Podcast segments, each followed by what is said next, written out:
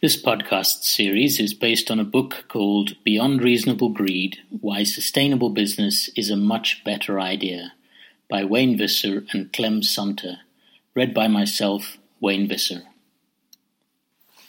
Markets Taming the Casino Cats. Each day, the turnover in the world's financial markets is now in excess of $1.5 trillion it is at least twenty times more than it was in 1980.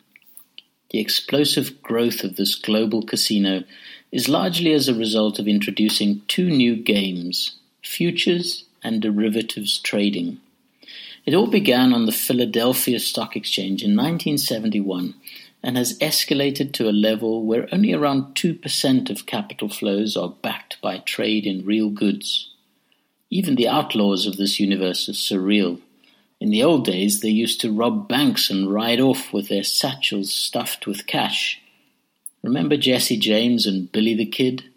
The new version is the rogue trader who loses all the bank's money in a few unauthorized transactions, and you don't even see the notes disappearing because it's all done electronically. Not so long ago, the grave warning of economist John Maynard Keynes echoed loud and clear above the chaotic din of frantic stock market traders. He said, When the capital development of a country becomes a byproduct of the activities of a casino, the job is likely ill done.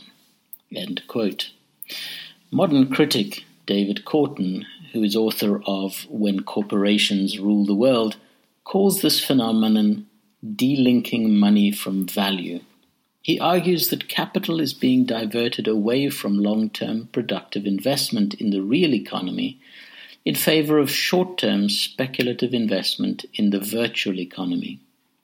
Keynes and Korten can both be classified as elephants with a keen sense of hearing. They picked up signals of just how real and harmful the effects of this money-making game can be on real people. Furthermore, since the development of expert systems and programmed trading in the 1960s, financial markets have become increasingly depersonalized and automated. High tech means high speed, and everybody gets to know the same news at the same time. Gunslinging traders simply chase the highest margins and returns without any regard for the consequences on local communities, the environment, or whole national economies all in the name of that familiar feline slogan, free trade. It comes as no surprise that those who are grabbing the lion's share of the benefits from speculative trading are the same ones that have been roaring for greater deregulation of capital flows over the decades. Their selfish tirades have been remarkably successful too, beginning with the creation of the eurodollar markets and the discontinuation of the gold dollar fixed exchange system in the 1970s, and culminating in their proposal for a multilateral agreement on investment in the late 1990s. Through the calculating lion's eyes of the financial heavyweights, these developments have read like a tale of triumph against government control over money. However, from a social or public perspective, the elephant's point of view, the trend has only served to concentrate power in the hands of an unelected, invisible few, with accountability to no one but themselves. One of the worrying side effects of speculative trading is an increase in the volatility and instability of financial markets.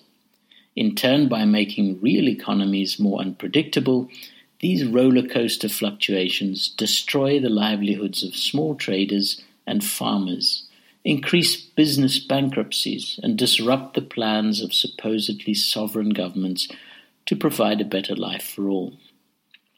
The net result of these dizzying effects is a decrease in self reliance at national, community, and individual levels. Ask the Enron pensioners how they feel about having their entire pensions wiped out and having to rely on welfare to survive. The systemic risk which such financial craziness poses is widely recognized, as an international banking survey supplement in The Economist indicates. So too is the need to tame international financial markets given the establishment of bodies with imposing titles like the Basel Committee on Banking and Supervision, the International Organization of Securities Commissions, the U.S. Commodity Futures Trading Commission, and the Commission for Global Governance Committee on Global Financial Markets. We even see former super lions like George Soros, infamous for making over a billion pounds from the devaluation of the pound in 1994, showing signs of shapeshifting. Soros is on record as saying that current financial markets will never serve the common good unless controls are introduced. Among other things, he now advocates that all derivatives traded by banks should be registered with the Bank for International Settlements through various national regulatory agencies. Soros is not alone in trumpeting ideas for change.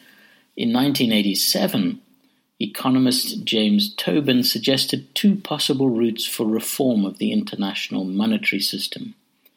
Either we have to make currency transactions more costly to reduce capital mobility and speculative exchange rate pressures, an idea derived from Keynes, or there needs to be greater world economic integration, implying eventual monetary union and a world central bank. The first approach, which has become known as the Tobin tax, was favored by Tobin and has also become popular among economists and politicians. Tobin described his proposal as an internationally uniform tax on all spot conversions of one currency into another, proportional to the size of the transaction, suggesting a charge range of between 0.5 to 1%. Economist Rudi Dornbusch goes further with a recommendation of a cross border tax on all financial transactions instead of just currency trades the tax would be collected by the governments concerned. Subsequently, the United Nations Development Programme commissioned a study by a group of influential economists, which came out in support of a Tobin fee of between 0.05 and 0.25%. This was later endorsed at the UN World Summit on Social Development in Copenhagen in March 1995 by France's then President Mitterrand, Norway's Prime Minister Brundtland, and Denmark's Poul Nyrup Rasmussen. Later that year, at the G7 summit in Halifax, the idea was given a further boost by Canadian Human Resources Minister Lloyd Axworthy and UN Human Commissioner for Human Rights Jose Ayala Lasso. Nevertheless, despite the support of all these worthy people, the Tobin tax has yet to be enacted. Those in favour of Tobin's second alternative for reform have proposed an international currency unit to be administered by a world central bank and based on an equivalent basket of goods in each country. The value of these baskets in domestic currency would determine relative exchange rates, which would therefore depend on real domestic economic conditions rather than short term currency movements. Others have called for the coordination of interest rate policies among the G3, the US, European Union, and Japan, thereby enabling countries to pursue their own interest rate objectives without destabilization from competing interest rate policies induced by foreign exchange transmissions and speculation. Yale University Press, an official historian of the UNDP, Ruben Mendez, has proposed a social innovation that may work in conjunction with the currency exchange fee or as an alternative to it. He proposes that a non for profit global foreign exchange facility should be established to perform foreign currency exchange transactions. It could be set up as a public utility, possibly franchised by a group of governments and the UN, and in partnership with the International Monetary Fund and Bank for International Settlements. GCFUN Commissioner T. Ross Jackson, on the other hand, has suggested a currency market circuit breaker analogous to the one on Wall Street, whereby trading would be halted if a currency came under speculative attack. This would represent an important social innovation because it offers national governments and central banks a new domestic macro management tool to insulate their currencies and economies from attack without having to raise interest rates and subject their citizens and businesses to the risk of an induced recession. Argentina recently used a circuit breaker internally when it reintroduced a floating currency against the US dollar. Citizens had to wait a few days before being permitted to trade pesos for dollars or vice versa. All of these proposals have elephant traits and sustainability motivations. On the one hand, they are an attempt to reduce the probability of a global financial meltdown, the social and ecological consequences of which are too frightening to contemplate. On the other hand, they are aimed at restoring self-reliance to countries and communities who are adversely affected by repeated financial market shocks, crises, capital flight, and general volatility. In the elephant version of a globalized economy, the casino cats will not only be tamed, but will be forced to stop chasing their tails and start making a real contribution to society.